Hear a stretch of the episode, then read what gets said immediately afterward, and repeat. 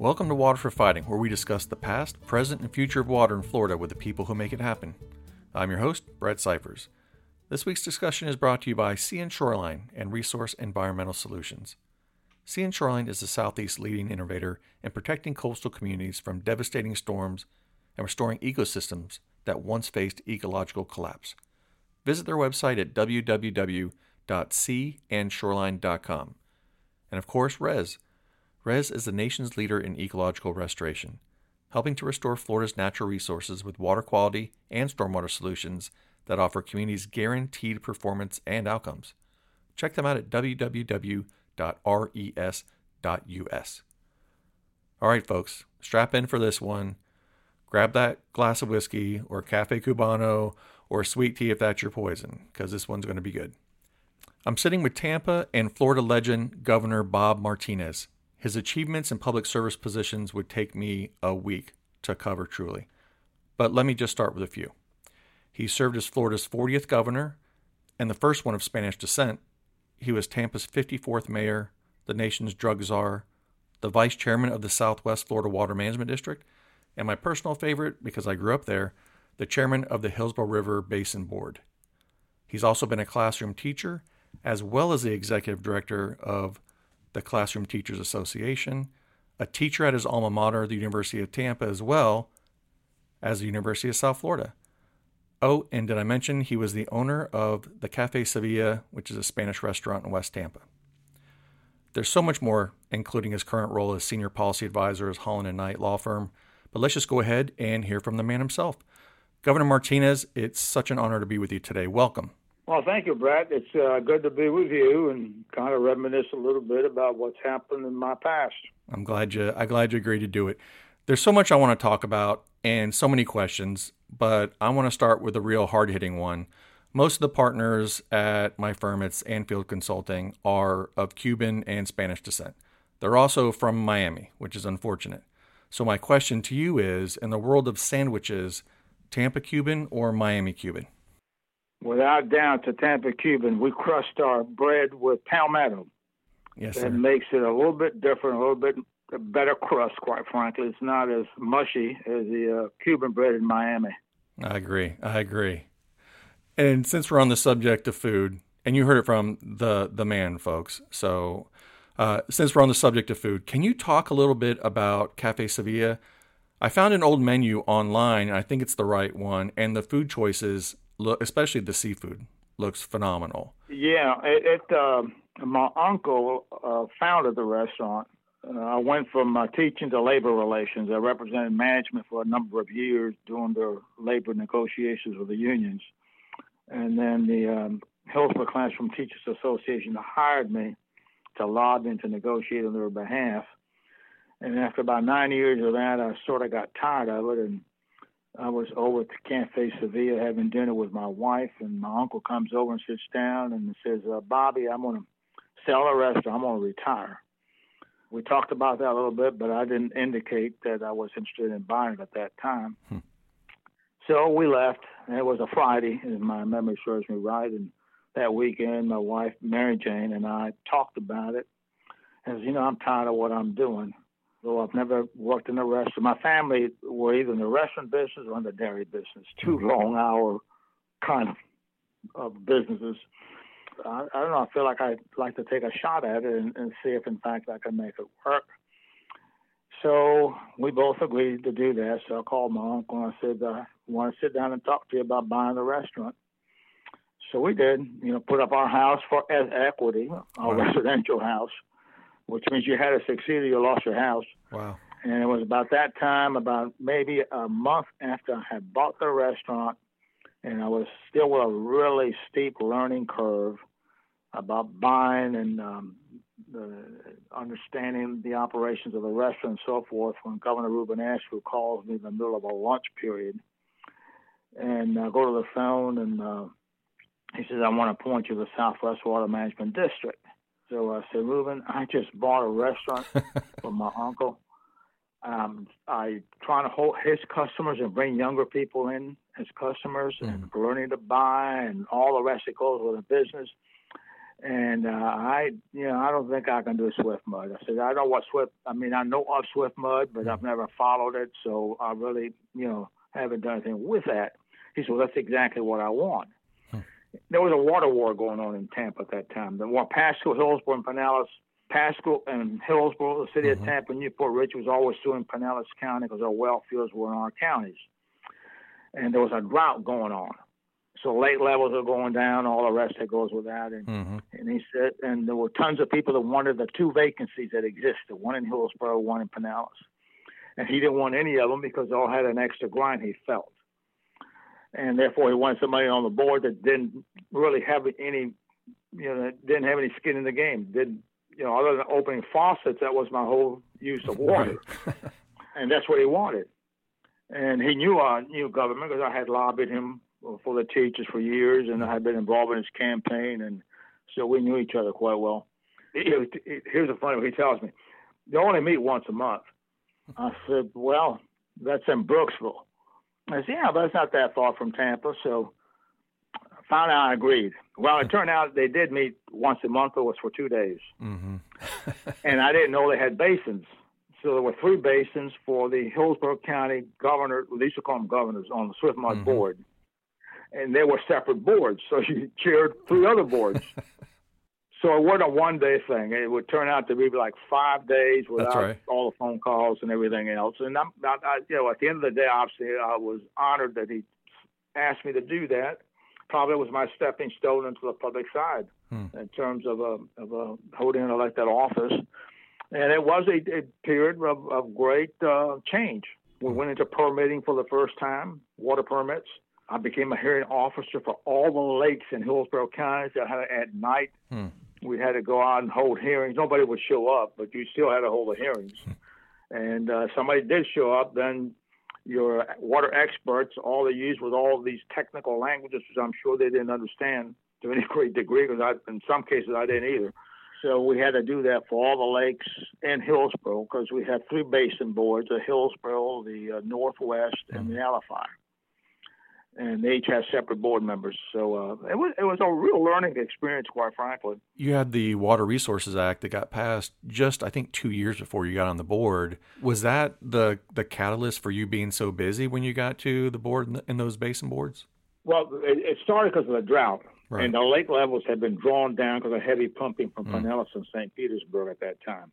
And there was no real way to, you know, to stop it other than not to issue any more permits for well fields. Right. So eventually rains came and all that, and we went on to do other things, including then a systemic way of municipalities going about getting permits. Mm-hmm. At first, we exempted uh, the agricultural community from having to get permits. And then the first ones to really be required were the miners, the phosphate miners. So were really the first ones that got required to, uh, uh, to seek consumption, consumptive use permits, mm-hmm. followed by uh, municipalities, and then finally I got uh, to agriculture after was off the board. We bought a lot of land, and back then the amount of money you could draw from your well was tied to the acres that uh, you controlled. Hmm. Swiftmud had bought um, the Green Swamp, among other areas, right. and which is a great, a great area, good recharge area. As a result of my having been experienced with labor relations, I was also then chairing the committee on human resources for Swiftmud besides the other stuff. Hmm. So it was, it was, great. It was a great learning experience. You meet a lot of people, and I always enjoyed that. I grew up in, in just barely inside the city of Tampa, in a very sparsely populated area, about three blocks from the Hillsborough River, which was totally undeveloped. So all you had was massive growths of one kind mm-hmm. or hmm. another. A couple of uh, wetlands, bike distance.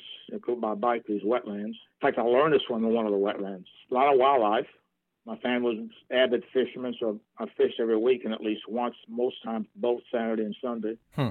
I had a real great outdoor growing up period. I was going to get to that because I wanted to, to wind back to not just your childhood, but even to your parents because they moved to, you were born, like you're Tampa through and through. And I want to hear about how your family made its way to Florida to begin with, you know, including how your parents met and what were they like? It's my grandparents that came from Spain. Hmm. My parents were born in Tampa. Okay. So my grandparents were from Asturias mainly, one from Galicia. These are provinces in the northern part of the country. And they came between 1908 and 1914, I believe. And uh, one set of parents, grandparents actually married in Tampa. At that time, the cigar industry was growing and flourishing, and most of the factories were owned by Spaniards. And they brought in workers from Spain, Cuba, Italy, and Germany two cities were created besides Tampa. Ybor City was a city, a municipality on its own right, Hmm. as was West Tampa on its own right. It was a very uh, urban environment back in those early days of the uh, 20th century. Mm-hmm. There was multicultural, also a pretty good sized Jewish community mixed in with that other community made up of Italians and Spaniards and Cubans and, Mhm. and a small colony of Germans. And all all that happened because of cigar factories. and of course, cigar factory requires cigar boxes, so there was cigar manufacturing for boxes. So the whole city basically revolved about the huge cigar industry, which at one time I'm told employed almost 50,000 people Wow. because everything everything was done by hand. There was no machines back then, so it was all hand done. So it was labor intensive. So my grandparents are the ones that came at an early age, and then they my parents were already born here in Tampa. How did your parents meet? They're both from West Tampa. Mother and where I ended up living was on uh, the, the north end of the city of Tampa, the northwest end. Mm-hmm. And my father probably grew up on, I would say, one and a half miles south of that point. And uh, they probably met in um, junior high, Hmm. as it was called back then. Sure. Well, which part of of Tampa would that be? Where where you grew up? Uh, Northwest Tampa, which which street? Ivy Street. Okay. An interesting thing, and, this may be more in depth than you want, but between an a main street called Columbus Drive and a main street called Tampa Bay Boulevard, there were a number of streets, of which one of them is Ivy, which was a dirt road, and the streetcar ran in front of our house. And each of those streets were named for Mr. Drew, who uh, was the original Drewfields person. Huh. So, so Cordelia, Abdella, Douglas, Braddock, Kathleen, Eileen, and Ivy were all his children. Uh, Back then, most of the people settled in that area were Spaniards, of Spanish descent, like my grandparents. He was also a builder, so he would um, build houses, and the Spaniards, like my grandfather, uh, every week put in money like into some pot or jar, whatever they used. And when they, whenever they got to a hundred dollars for a down payment, then they had a lottery, and the name was pulled out. Whoever's name got pulled out got the hundred dollars to get the down payment. Hmm. And my grandfather's name got drawn at one point, so he had the hundred dollars to get the house that I lived in as a kid, Wow. and it's still there. That's great. That's great. No, and that's that is definitely not too much detail. That's exactly what I was hoping to to hear about. You know, I grew up east of there, but if you wanted, you know, decent food, if you want to go to to interesting places, you had to go west, obviously, of of the Seffner, Brandon, Dover area. And so, no, that is that is fantastic. Uh, did you play sports? Did you like school? Yeah, I um, I played organized ball from age 12 to 22. Played two sports, uh, basketball and baseball, and I played semi-pro baseball. Uh, So I played till I was 22 for Jefferson High School Hmm. and American Legion Post 248, and the uh, semi-pro league was the Intersocial League. And then I also played post high school basketball in a league called Municipal League, where high school graduates and college graduates continue to play ball. And you had sponsors, different companies would sponsor the teams. So uh, I did that uh, till I got out of college, and then my wife said, "That's enough. I don't want to be tired on weekends going to sit on bleachers." so, um, so I stopped at age 22 and didn't play again. I hear you. I still have one record in the high school, Jack Thomas Jefferson High School in baseball. Really? Uh, one game I had seven RBIs, Holy cow! and it and it remains the record at Jefferson High School. I had a grand slam home run and a triple with the bases loaded. Wow. I enjoy sports. You know, it, it, Sure. Um, you know, we try to keep track of what's left of us. hmm And about eight months, we, yeah, about eight months ago, we rounded up the ones that I I knew were mobile, could drive, whatever it was, and treated them all to lunch. Well, we all exaggerated about how good we were.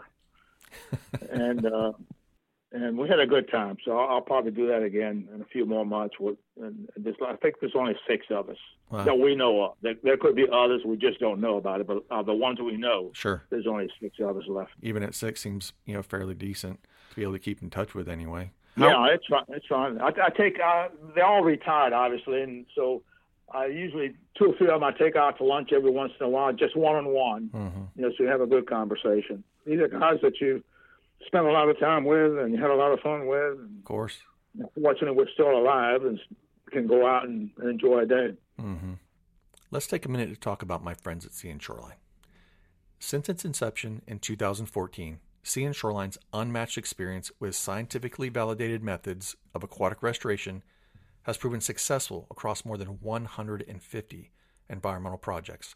The company continues to be the industry leader in rehabilitating threatened and corrupted aquatic environments with proven success in places such as Crystal River, Homosassa River, the Caloosahatchee River, and the Indian River Lagoon. I've seen firsthand how Sea and Shoreline completely reset the ecosystem in Crystal River, transforming from a mucky, algae dominated system to one with plants that actually belong there. The water used to be full of lyngbya and hydrilla, with a thick bottom layer of muck that smelled like rotten eggs. But with Sea and Shoreline's comprehensive muck removal and planting of native eelgrasses, the system is now beautiful, crystal clear with lush eelgrass meadows. The manatees are feasting, fish have returned, ecotourism is booming, and property values have significantly increased. Sea and Shoreline is committed to restoring and preserving Florida's communities and aquatic ecosystems because they're Floridians, and these are their communities too. To find out how you can partner with Sea and Shoreline to help your community, Visit them at www.seaandshoreline.com. You'll be glad you did. All right, back to the conversation. Well, let me talk about school a little bit more. Jefferson High and even and even before that, did you enjoy the academic part of school? Yeah, I went to Tampa Bay Boulevard Elementary, which was a county school at that time. Tampa Bay Boulevard is a northwest street, and there was a divided line between city and county. Mm-hmm and I lived four blocks inside the city, and the school was on the other side of the north of Tampa Bay Boulevard, which made it in the county. Hmm. Only about 90 kids went there. There was very sparsely populated, and to get 90 kids, you you went all all the way to to Oldsmar wow. know, to get the kids. You know, I always hmm. enjoyed it, and um, I hardly ever missed a day. Tampa Bay Boulevard. I was during the Second World War. You know, you had a lot of collection of tin and mm-hmm. papers and rubber bands, and you brought them in every Friday. You bought savings bonds, war bonds, and all that kind of stuff. Beginning of the fourth grade, I was selected to be a patrol, safety patrol with AAA sponsors. By the time I was in the sixth grade, I was the captain. Uh, back in those days, AAA and the city police department of a city would sponsor the elementary one kid from each elementary school inside the city to a trip to Washington D.C to observe Memorial Day. In 47, I got chosen. Hmm. the one from Tampa Bay Boulevard to go to Washington, D.C. Wow. We were there like, I forgot, three or four days, but, you know, we did, did it all, the monuments. And back in those days, there was no security. We went in and out of buildings like nothing. Hmm. Even the White House, we walked in like nothing and, and wow. out again. And then we participated in the parade itself. We were, and our, the Tampa kids were marched behind Dwight D. Eisenhower, who had just returned from Europe. Wow. And uh, he was in a convertible in front of us. And uh, we're in Pennsylvania in front of the White House, and there's uh, President Truman sitting in the review stand. So at age 12, I got to see two, you know, president, a president, or a person who later became president. Sure. So it's quite an experience for a 12 year old. Absolutely. And uh, then I ended up going to high school with a few other that went on that same trip. So I, you know, I got great pictures of that too. Wow, that sounds and, Uh, so that was my experience with um, politics. my first, my first experience. But it was pretty big time. White House and President of the United States. Absolutely, two of them even. And, and I guess that maybe that leads to a question of what did you want to be when you grew up? Did you want you ended up as a as a teacher out of college like at, at first, but did you ever think about politics or being president of the United States when you were a kid? Not really, but you know, when you look back, you start realizing some of the things you did. For instance, you know, I was class officer. Mm-hmm. I was elected uh, dra- uh, at back then. May Day, uh, May Day was a big thing before the communists took it over, and then the, May Day disappeared. Hmm. But May Day, all the all the schools had the May Day ribbons around the pole, maypole dancing, mm. and uh, they elected a king and queen. So at, at Tampa Bay Boulevard, I was nominated as a candidate for the first grade with Boston, Montana, in the first grade, wow. and we won. Huh. In the sixth grade, every kid knew each other. It was such a small school. Didn't matter what grade you were in, you knew everybody. Everybody knew you. So as first graders, we ended up being king and queen of Tampa Bay Boulevard. and then we, uh, then it, I got it again while I was in the fifth grade.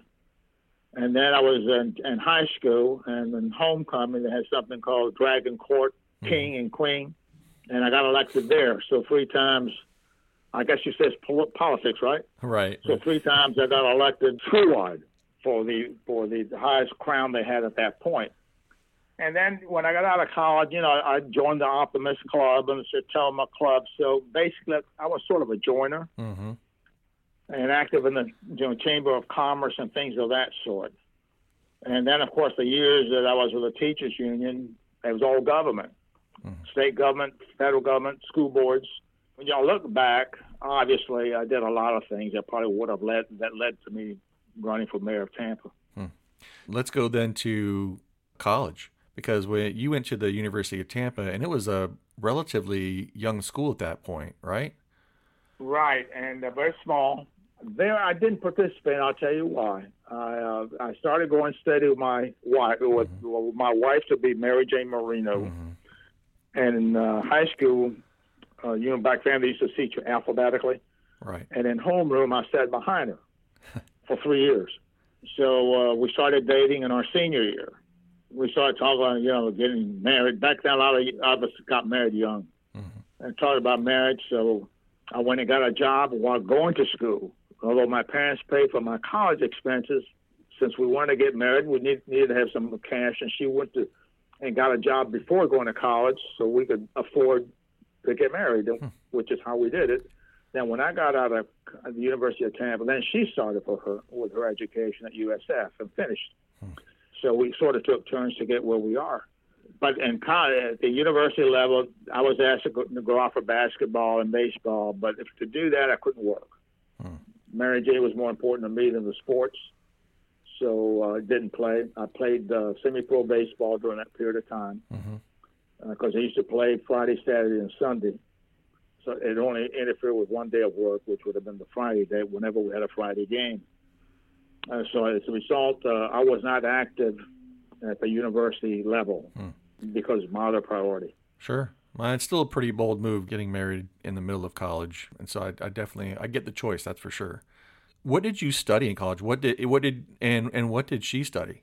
I studied social science and and got the courses to teach it as well. But my major this, within social science was economics and some courses were in labor. And I had a professor by the name of Dr. Eric Axelrod. Hmm. Before the U.S. got into the war, he had flown Spitfires for the United Kingdom against the Nazis. Wow. Very interesting guy. In fact, we ended up socializing because he wasn't married. So we became close friends, and he kept harping on me that I need to go back to school to get into the field of labor and industrial relations. Hmm. So I graduated. That stuck in my mind. So in 1960, I decided I'm going back to school. Hmm. I had a three-year-old daughter, a boy that had just been born. Decided to go to the University of Illinois. Wow. A College of Labor and Industrial Relations. And if I had done that, I believe the rest would not have followed, quite frankly. Hmm. We sacrificed. It was cold as all get out. we didn't. Ha- we didn't have a, a, lot of money. We lived on a very modest amount of money, mm-hmm. but it worked. We got through. I got the degree, and I got me into labor relations, where I first represented management, and then the teachers hired me. Mm-hmm. It's one of those things that um, it's one of your war stories. It's one that probably who knows if that Eric Axelrod had not convinced me that's what I should do, I might not have done it. And who else, you know, what else might have happened? Who knows? That's sort of how I got into that whole field and how I really got into dealing with government because I ended up then going with the teachers, mm-hmm. and that's all I did. That was government. Yeah, I want to ask, like, how much literal politics was involved in being the executive director of that organization? Well, obviously, when you're dealing with grievances and all that, it would be like any, whether it's public or private. But quite frankly, you know, you have an elected, publicly elected body that has a final say so on contracts and salaries and all that. So it's also part of the political process. Mm-hmm. It's got a little bit of private process, but a lot of it's public. And then the money comes from three directions: school board taxes, state money, and federal money. Kind of a complex thing. It was a great learning experience. That's how I met, you know, Claude Kirk and mm-hmm. Reubin Askew and Leroy Collins and Bob Graham, all before my time, and dealt with all of them at one point or another. As I said, it was one of the steps that you take to move forward. Uh, so that's why I'm saying Mm-hmm. Although I didn't start in life wanting to be mayor of Tampa or governor or anything like that, when I look at my past and how I, engaged in organizations and with organizations, it clearly was laying the path for it and not realizing it. Can you point to a specific trigger in a moment, or was it over time where you gradually decided that you wanted to be mayor of Tampa? I, I can point point it. When I owned the restaurant, friend and personal attorney and business attorney was gentleman by the name of Clint Brown. And on Fridays, my wife, she was a head media specialist at King High School in Hillsborough County. Uh, but my uncle had been unionized, so we, we had to follow all the work rules. Uh, our uh, cashier was off on Fridays. Mm-hmm. So my wife, after school, would come to do the night shift. The cashier, uh, we had several cashiers. The one that was doing the night shift so she would come there, and then uh, Clint Brown, my, as I said, my attorney, he and his wife would come have a late dinner when there was not much traffic uh, coming in. Most traffic was going out, mm-hmm. And we would have a late dinner with them. So sometime in '78, he says, "You know, you need to run for mayor." I said, "No, I don't think so. I just finished paying off this place and the lot to park my cars. Now the money will be mine instead of the banks and my uncle's." And he kept at it and kept at it. And, you know, Mary Jane sitting there because we were having dinner together. And finally, uh, towards uh, the end of 1970, well, not the end, but probably uh, the end of summer of 78 or maybe the beginning of fall of 78. Mm-hmm. I said, all right, I'll, I'll, I'll tell you what I'll do. I'm going to put a, a test run on my running for mayor. So I called the um, Tribune reporter who covered water management uh, Howard Gorham to come by for lunch. That I want to talk to him. Mm-hmm. And, uh, and come uh, come around one third near the end of lunch, so I could sit down with him. So he did. So he thought I was going to talk about water, which I did. I started a conversation about Swiftmud and all that. So somewhere along the way, and he had his pad out, but wasn't writing anything down. And I said, you know, I've had someone mention the other day, why don't I run for mayor? So he immediately stops eating, gets a steno pass. Are you running for mayor? I said, no, I didn't say I was running for mayor. I said, somebody asked if I ever thought about running for mayor. So, well, what did you say? And I said, well, I said I never really thought about it. It'd be a great position. It's, you know, it's a great city and mm-hmm. it's a great office. It's got a strong mayor system. So you're the CEO of the city. And so I'm, I, you know, kind of built up the position quite a bit. So I said, well, if, if people ask you to do it, would you do it? I said, well, I don't know. This just came up for the first time.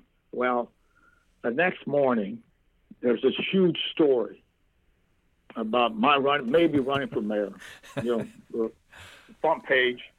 The Tampa Times, without even interviewing me, had like Second World War headlines. And shortly after comes an editorial about that I was thinking about doing it. Mm-hmm. So all of a sudden now I've got people coming to the restaurant. Some said, please don't do it because we're already supporting somebody else, blah, blah, blah kind of thing. Mm-hmm. So that's how, basically how it started. So about two or three months later, maybe it was around December, I finally, uh, my wife and I, were, says, you know what, let's go ahead and do it. so we had the dinner, and I surprised Clint Brown and his wife. Says, uh, Clint, don't bring up the subject again. I'm going to do it. So then we waited, a, you know, a few months before we doing anything about it because the election was in '79, mm-hmm. and this was late '78. So I forgot exactly when in '79 I went public uh, to say that I would be a candidate. So that's sort of how it happened. No polling, no committee, no anything. Just four people talking in a booth. Wow. Whether to run for mayor or not. And running for governor was about the same thing. Really? How well? Let me ask you this: How close was the the race when you won? I, I won without a runoff against the four opponents. Okay, let's talk about you as mayor. You built the Tampa Bay Performing Arts Center, which is still there and still one of those jewels of Tampa. You made space for a convention center. You restored the historic city hall. That's just a few things, all while reducing the property tax rate by well over 50%. But I mean, that's all um, incredible, but I want to focus a little bit more on the environmental side of things because there are some innovative things in there as well. And first, I want to talk about the Lowry Park Zoo because when I was a young kid, there were always the field trips to the zoo, and I remember it as a pretty awful place, actually. It was sad, run down, and by the time my youngest daughter was in elementary school, I was buying annual passes every year for the zoo because it had become a world class facility. Can you talk about how that came about? Like you, you know, I remember taking my kids there. In fact, one of the times, I still I don't have a picture of the trip. You know how they had these roving reporters looking for interested uh, uh, photographs to run back when the papers had a lot of pages. Mm-hmm. Right. And I had my daughter there because my wife was over at USF studying that day, and I'm there, I took her there. And they got a picture of her coming down the slide because it had become like an amusement park, frankly. Mm. And it had gotten to be a pretty rough place. I got elected mayor, and the zoo, as you described it, uh, is what we had. I get a letter from the uh, accreditation, zoo accreditation. I forgot the technical name for it, mm. uh, association, that the zoo had been decertified as a result of poor management of animals, and mm-hmm. no doubt there were. There were small cages; that they're very hard to walk around. That's right. So it happened that a couple of days from the day I got the letter, a zoo support group was having their annual little thing over at uh, Jim Walters golf course. Mm-hmm. I'm driving around thinking about the zoo, what the heck to do with it, because I got obviously bad publicity. The night that they were having that function at the Jim Walters, the name of the place was Safari, the clubhouse. Mm-hmm. the, uh, where the, you make the turn on the nine holes. And I made a couple of appearances before going there, but and I, I never had a driver when I was there. I did my own driving, and I didn't have any staff with me at that time, and had not talked to the staff about what I was going to do with the zoo. I was still thinking about it. So I show up there, and they get me up on the stage to talk about the zoo, and you know we talked about what happened. That would be we had been discredited, and the question was, what was going to do now so they're all you're oohing and on about the zoo and all that. But I'll tell you what we're going to do. We're going to zero it down. We're going to knock it down completely and start all over again. And they couldn't believe my staff was there. They never even heard this. Wow. So their minds will say, how are we going to pay for it? Obviously, the first thing comes to your mind. so, of course, there was no media there. So they're all hooping and hollering about, you know, a new zoo coming and all that. So, anyhow, left there and said, "Well, I'm, I'm going to need to call a news conference pretty quick because this is going to get out what I said." I said, "Bring me Abigail." Abigail was a, a chimpanzee the zoo had, huh. very friendly and outgoing, and so I, I bring her in for the news conference. So uh, they brought Abigail in them, and I'm, I'm I got a picture of my holding her, and I announced what we're going to do. That we're going to level the zoo and start all over again. Wow and that I was forming an organization to raise private funds to match the city of Tampa's funds. And that's how I got done. Incredible. And I'm, I'm still on the zoo board. I'm on the board now. I noticed, that, and it's one of those things where I've got to have time to read to go through the list of all the things that you're still involved in. So I saw that one on there, and that's it's amazing. In Florida, we have our attendance one million two hundred thousand. Hmm. Only Disney, Universal, and SeaWorld outdraws us. Wow. And Busch Gardens. We're, we're, we're like fifth. That's incredible. It's and, it is a great uh, place. Forty-five million dollars worth of improvements going on right now. The state has been real good to us for the manatees hmm. because we have an incredible hospital there for not only for manatees, all the animals. Hmm. Let's take a minute to talk about my friends at Resource Environmental Solutions. Our state presents unique challenges with its diverse ecosystems, landscapes, and the many demands on its natural resources.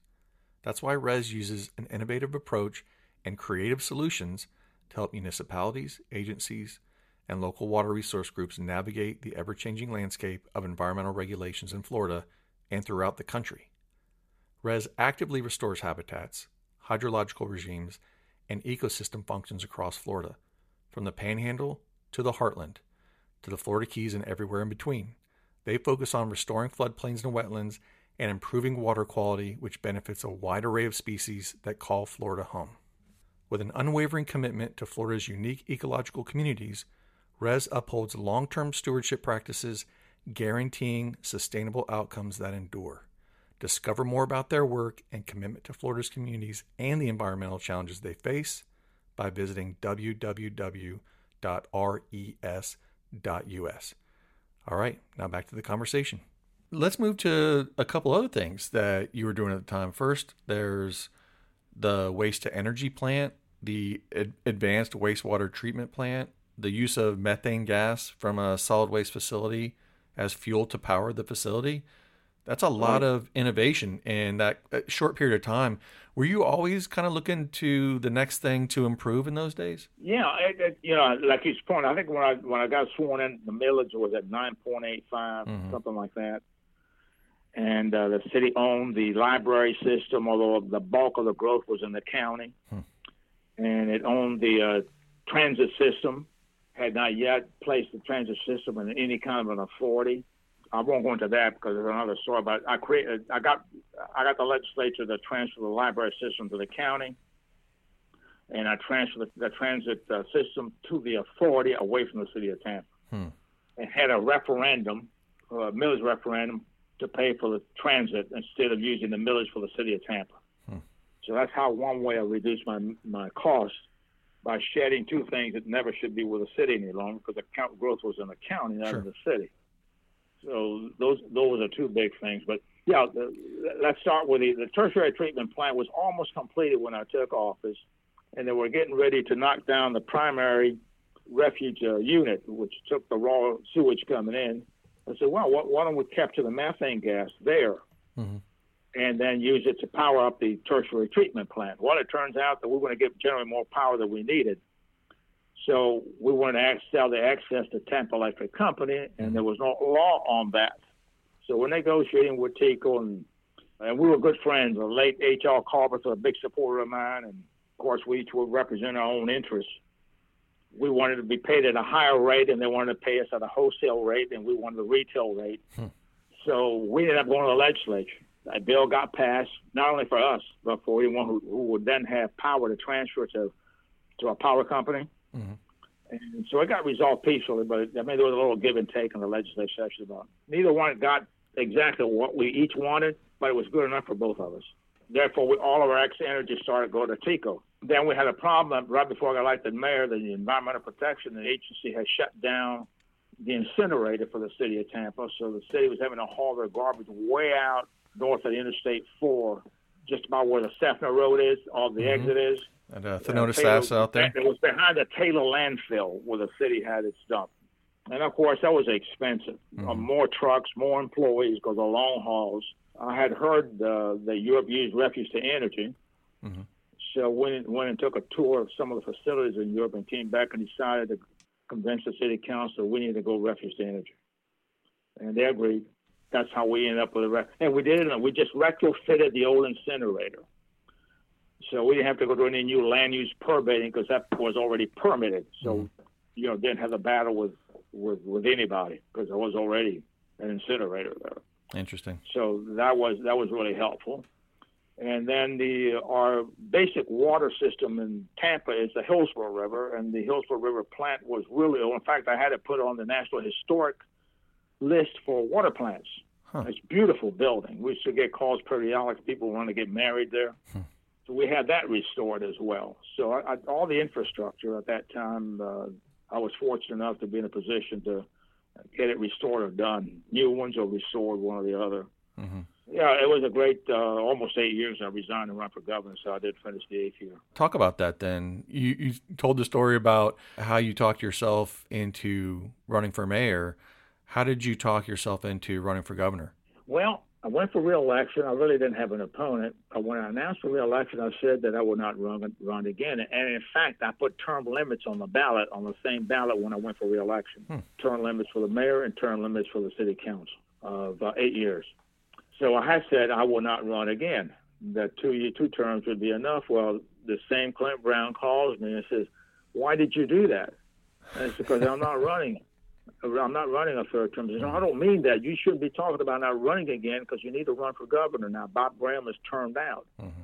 So I just kind of laughed on the phone. Right? Yeah. Uh huh. So I said, well, as I said, I did not say I wouldn't run again. I simply said I would not run for mayor again. So that's a big difference. Right. So we let it go. And over the years, because the way I had run government, I had gone to private sector uh, services a lot, mm-hmm. even to pick up solid waste. I had gotten a lot of attention from the Reagan White House. They periodically would send someone to talk to me. First was Senator Laxalt, who now has passed away, and then it was Orrin Hatch after that. Okay. They were both close friends, but uh, I would think of President Reagan. And they would come by and hold news conferences with me and talk about what a great mayor I was and all that. Of course, they were trying to get me to, to change parties. So sometime in '83, after I got reelected, I get a call from the White House Uh, asking if I would go to the White House with President Reagan would like to visit with me. And I, I had been with Jimmy Carter in the White House before, and I had been with President Reagan uh, as well for different other reasons, not mm. not for politics. I knew it wasn't about the city because we had nothing pending as a city with Congress, you know, with a, a executive agency, so I knew it had to be politics. I decided that I would buy my own ticket. I would not use city funds to fly to, to Washington and back. And I asked a good friend of mine who was prominent with Reagan and prominent Republican in town, Al Austin. You may know of him. Mm-hmm. He was he was the uh, for a number of years was the Florida Republican Party's finance chair. Right. So we flew up there, and uh, I think it was an early afternoon meeting. Went into the Oval Office. President Reagan is there, and Vice President Bush is there as well the president uh, gets up from behind the desk in the Oval Office and, to greet me. He said, Bobby, I'm Ronnie. of course, people that grew up with, like my wife, they still call me Bobby. You know, once a Bobby, you're always a Bobby. the people that grew up with. Right. And of course, you get briefing books on everybody. You should get briefing books on everybody I met. mm-hmm. So they had nicknames. You knew what they were and all that. So I wasn't surprised that he knew that.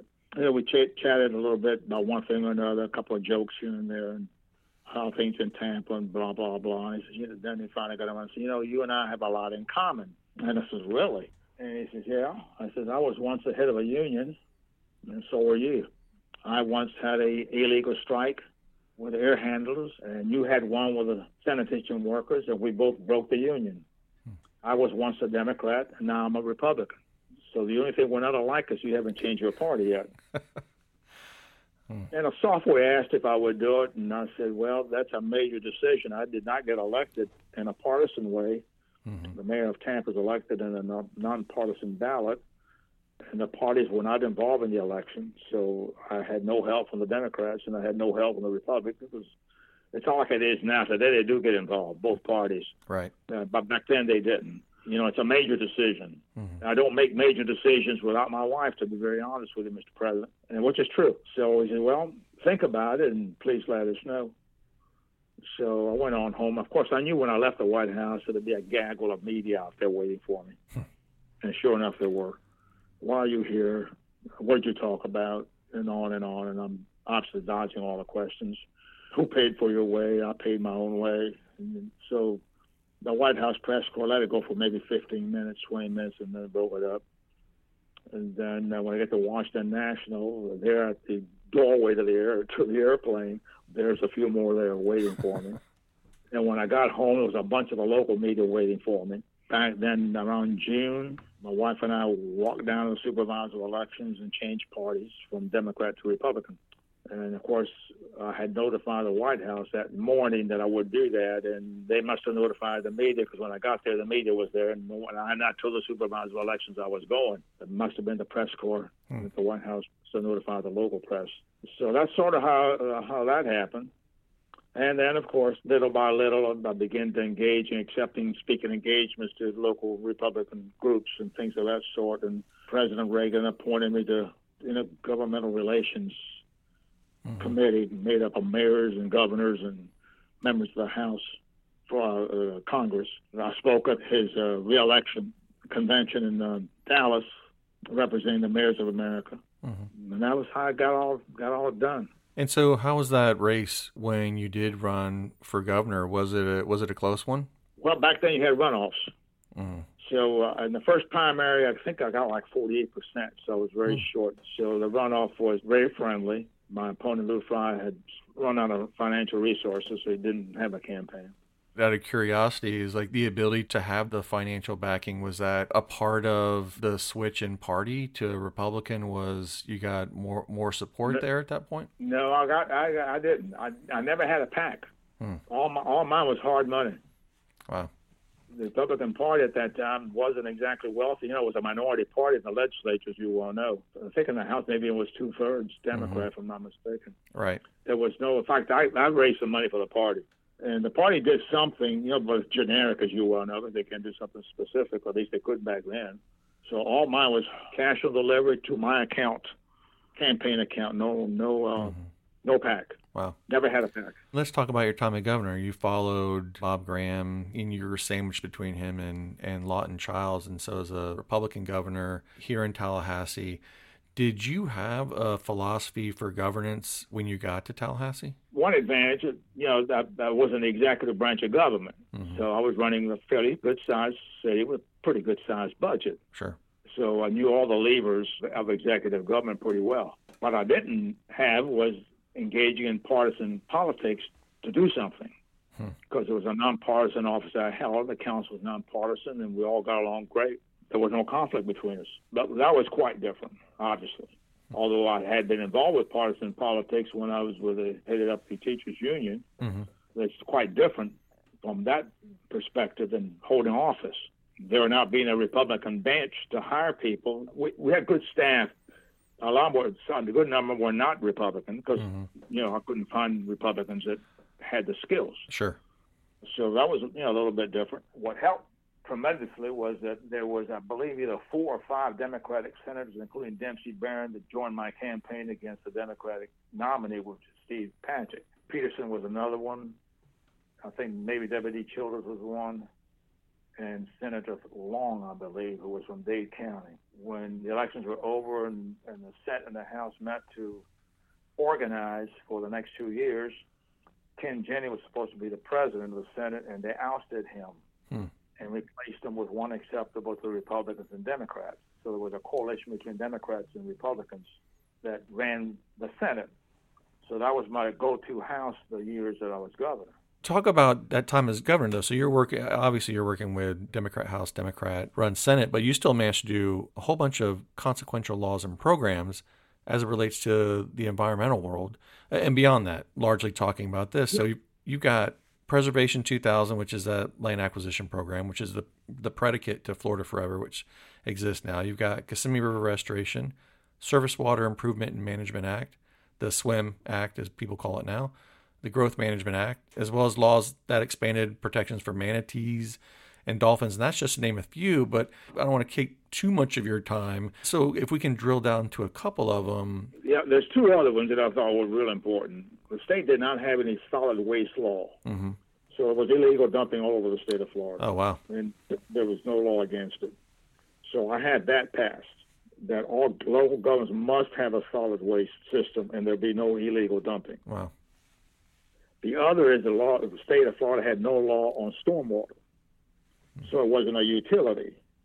And like water and sewer, you can bond if you had the revenue. What about P2000? Because the stormwater is a little bit different. So I had law passed making stormwater utilities so local governments could come up with some system of either annual or monthly fees that they could use to bond if that's what they wanted to do.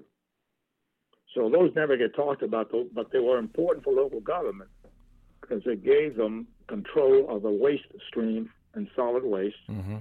and also the ability to come up with a plan. In Tampa, they use property tax. Mm-hmm. But in some cases, you could use the amount of water that you displace into public conduits as a fee. That's more complicated. Property tax is the simplest way of doing it. Right. So those two were, you know, were done. The other thing about swim is originally, when when we advocated the bill, they only wanted to do it for freshwater, and I said I want bays included. Hmm. And if I don't get the bays, I'll veto the bill. So as a result, Tampa Bay, Florida Bay, Banana Lagoon, all those areas got included as part of that. But before it was strictly for freshwater.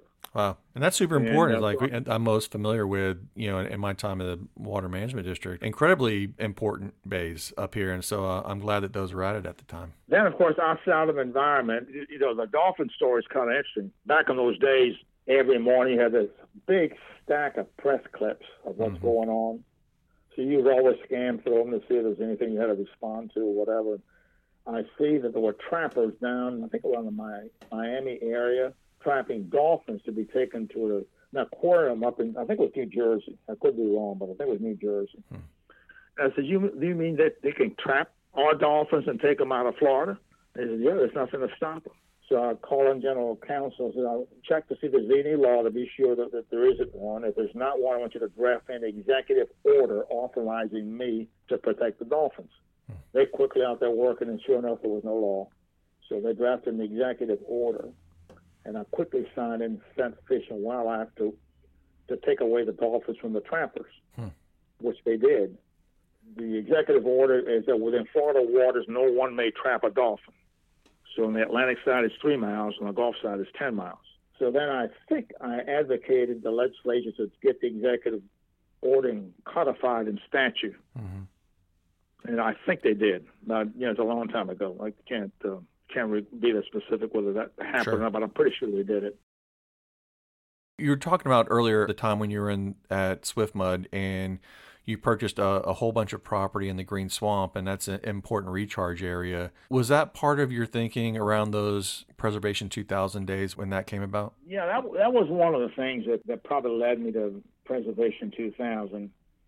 But the other is that back then you had the Department of Natural Resources and the Department of Environmental Protection, and they, they all answer the governor cabinet. Right. And they come before the governor cabinet. They all have small amounts of money to buy, you know, 100 acres there, 50 acres there, nothing really to make a difference, quite frankly. Mm. And it was really a pain in the, I don't say it was a pain in the butt, but nevertheless, there was arguments about whose money pot would be used and stuff like that. And I you know, I'm telling this kind of be a better way of doing this. So we formed, as I recall, I think a task force to come up with why we needed to have a major program, standalone program, uh, rather than the way we've been doing it historically. So they came up with their study. I got the information from the study and obviously went through it and met with the committee and and then I said, well, if it's going to be a sustainable program, it can't be debated every year about how much money the program is going to get. Mm-hmm. And the only way you can avoid that is to bond it so that Wall Street is a watchdog. Hmm. So I said, we are going to advocate $300 million bond a year, paid for by the fees on permits for growth. Mm-hmm. So that money goes to pay the debt service each year. At first, they, by they I mean a good number of legislators resisted because it would be out of their hands every year to, have to appropriate right. the amount of money. But they like the program the idea of Preservation 2000 says, well, this is the only way I'm going to advocate it. I'm not going to do this nickel or dime every year. So they finally agreed to it, and that's how we were able to do three billion hmm. in dollars without having an argument every year about how much to appropriate. And they said, well, you know, you're paying interest, that is true, but every year you have new interest payers mm-hmm. that move into Florida, and the land is cheaper today than it will be tomorrow. So you have to factor in that while you're paying interest, you if you do pay as you go, by the time you get to the go, that value of that land will be a lot higher. Mm-hmm. And that people living at the moment there are paying for that immediate purchase while future people will be paying that interest rate too. And we call it Preservation 2000 because it was a 10 year program leading to the year 2000. That's how it got its name. Those were then documentary stamps? Is that the. Yeah, growth, the growth stamps on docs, okay. which was a huge amount of money every year. Right it's become that way in, in, terms of dealing with some of these environmental issues as well. They're, they're still using doc stamps. Leaving the environment, because you mentioned leave the environment a little bit. The, the other two that I'm not only I'm proud of, and I used one of them, is I advocated the um, homeschooling hmm. that became law and prepaid tuition. That's a huge one. Both of those. Yeah. Yeah, my great twin granddaughters got contract one and two. They were only maybe a year and a half at that time. That's incredible. All three of my daughters are in that program. It, it, it was a just a, a, massive game changer for for families. Yeah, no, sure. no doubt. While we're doing it, tell me about the homeschooling legislation then. Either Orlando or Seminole, Dan Webster was a state house member, mm-hmm. and, and someone told me that I ought to go visit with him. I was still sitting mayor. I had not resigned. I was just campaigning part time. So I went over to see him, talked about why I wanted to be governor, what I had done in Tampa, the usual thing you do. He said, Well, I just want to know one thing. He tells me, He says, Do you support homeschooling? I said, Yeah, I support homeschooling. He said, Well, I'll support you then. And that that was it. and of course, Dan, if you look at the record, he was a great advocate, a great leader in the House to get it passed. Certainly. He was my first boss in the Senate. That was back in 2001. So not really. Quite... Mm-hmm. He's a great human being, yeah. Yeah, uh, he was one of the very first ones to endorse me. Wow.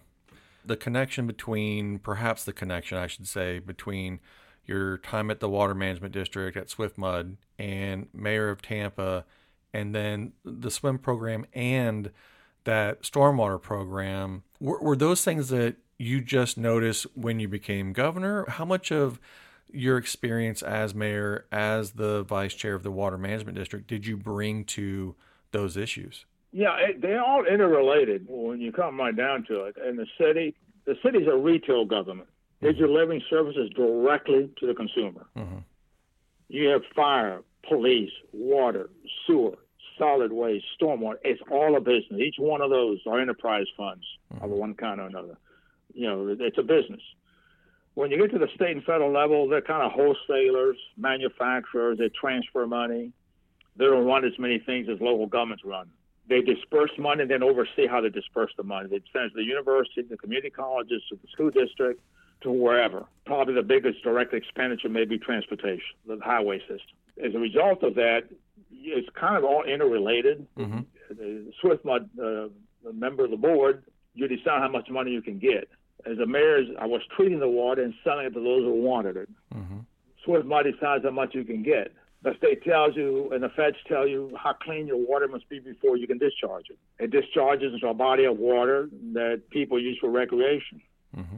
So everything is tied. I mean, they're, they're all interlocked. So you just can't do one without uh, stormwater. Where where do you, where does stormwater goes? It goes to wetlands. It goes to rivers. It goes to streams. It goes into the bay. Right. So if that stormwater is not clean, then it's going to dirty the bay. It's going to dirty the river. It's going to dirty whatever. So it's all tied together. Mm-hmm. And I think as mayor, being a strong mayor system in Tampa, where you had to actually run this, you just didn't, as an elected official, you were real sensitive to all of that stuff. And you also have green areas. It's a very simple thing. Right. All the parks and playgrounds at the, the time I took off did not have anything to keep cars off the grounds. so I put bollards all over so the cars couldn't get across. Simple wow. thing. Wow all of a sudden the grass can grow, and the children playing there were safer because the cars couldn't cut through because they would do that in certain large playgrounds or parks. Mm-hmm. So you learn all that because you're in the retail business, quite frankly, and you and you know the city's small enough that I could see it myself. Nobody had to tell me this there was a need. Sure. As mayor, I had the city divided in quadrants, and every Saturday I would get my Basset Hound, get in the car, and travel that quadrant to see what the projects were, that we had ongoing, how well they were doing, mm-hmm. how clean that area was, how overgrown the weeds might have been, whatever. Because mm-hmm. you can do hands-on when you're in local government. You, it's very difficult to do that in state and national government. Sure. Well, let me ask you that. It may be a, a hard question. I mean, it may be an easy answer for you, but it seems like it might be a difficult question. When you look back on your time as governor and mayor, uh, of course, you have to be proud of so many accomplishments. But is there anything there that you wish you had been able to do if you had a little more time, but just couldn't?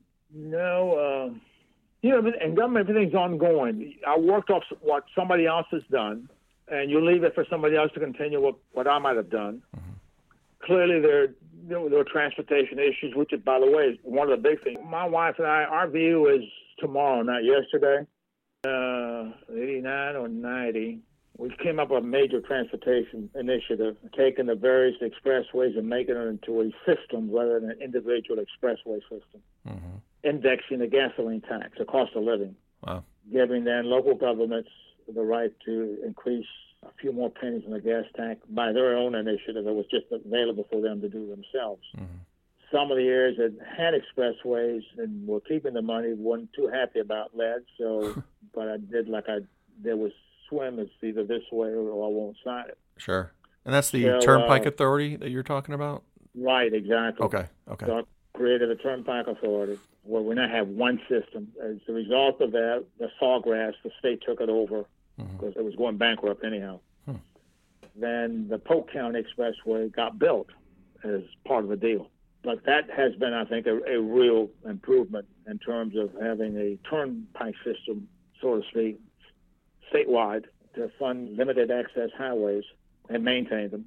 Also, that the state revenue would be adjusted by virtue of inflation index to the gas price. That was one of the ones outside of environment that I also put a lot of effort into. Mm-hmm.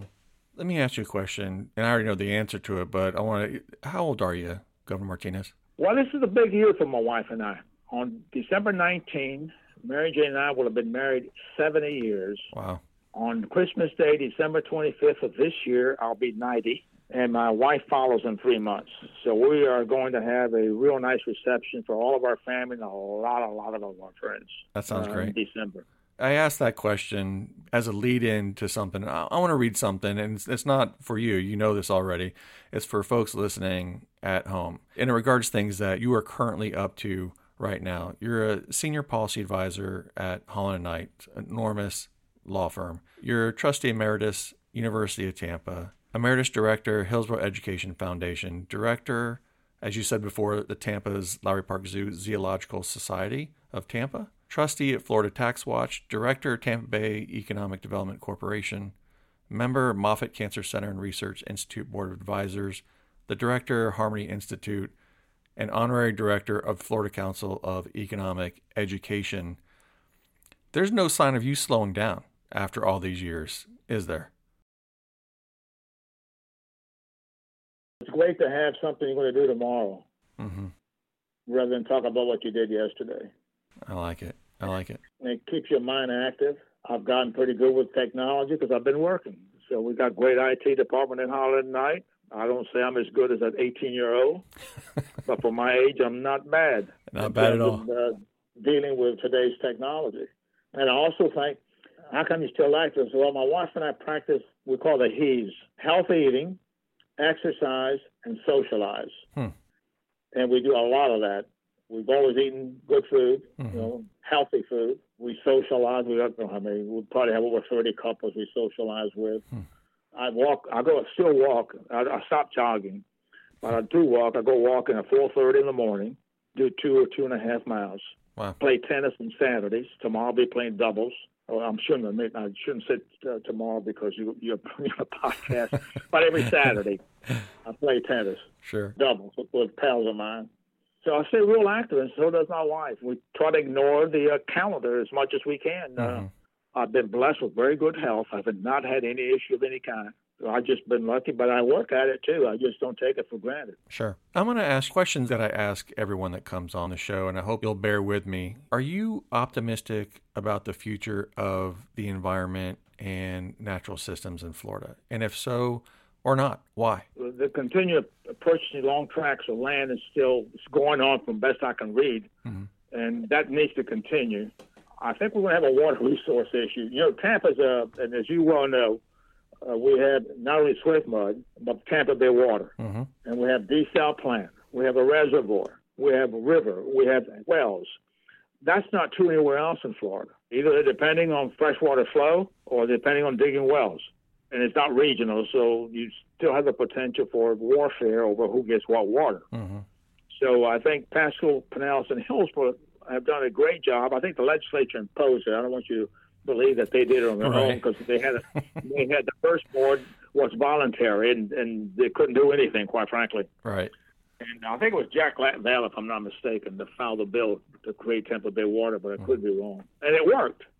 And so, in essence, we can handle our droughts a lot better than we could way back when it was on Swiftmud because mm-hmm. we have alternative sources of, of uh, water. Mm-hmm. But I think that remains a, a major, major issue. As we grow, more and more potable water is going to be needed. You're going to have more and more water, wastewater discharge taking place. Mm-hmm. You're going to have more storm water being put out into the system. So I think that is what may be detrimental to Florida's great environment. And you were one of those folks that reacted and found solutions to the problems at hand, whether you were at the water management district or all the way to governor. Does it leave you optimistic that there are people out there that are always looking at finding those solutions? Yeah, I think there is. And sometimes you need a, a crisis for something to get moved. Mm-hmm. At the time that I resigned from mayor to run for governor, I had a study, ongoing study, on how to use the tertiary treatment plant's wastewater that's being discharged into the bay. Mm-hmm which basically is drinkable. But nobody wants to do it. Although my, my Dale Twachtmann, the late Dale, Twachtmann, demonstrated by actually doing it on a television campus. So we had hired a consulting firm, and their view was to back pump the water to the green swamp mm-hmm. and let it free flow through the swamp area, finding its way to the Hillsborough River mm-hmm. and coming back down again. All the studies that they've tried now have been on using it directly. Mm-hmm. And what's from Potty? What they have a nickname for it. I can't recall what it is. Right. That they used to kill the idea. Mm-hmm. But what I was pursuing was totally different. Now, I might have run into some environmental issues at some point, saying, what is it going to do to the natural environment to put all that fresh water? Well, it's fresh water going on fresh water. That was the idea. Was it going to be cheap? Absolutely not. You would have needed a humongous pipe for a lot of miles mm-hmm. to get to the headwaters of the Green Swamp to begin letting it flow. So the water's still going out to the bay, something like 90 million gallons a day. Mm-hmm. So a lot of things do stay unfinished as far as that goes. I think there's still people looking at whether it be direct potable. I think not the way the project that you described was necessarily, but there are folks that are looking at wetland treatment areas for wastewater and you know before it gets injected into the ground for either recharge or eventual reuse. I always just think that the technology catches up to the need and and I think about Hillsborough County do you remember how many people lived in the entire county when, say, when you were born or, or a kid? Yeah, I looked it up once. the county had just over 100,000. Right. And most of them were inside the city of Tampa at that time. Right. Now, how many we have? I think it's what 1.4, 1.5 million people in the. In... yeah, approaching 1.5, of which at least two thirds probably are in the county. Right.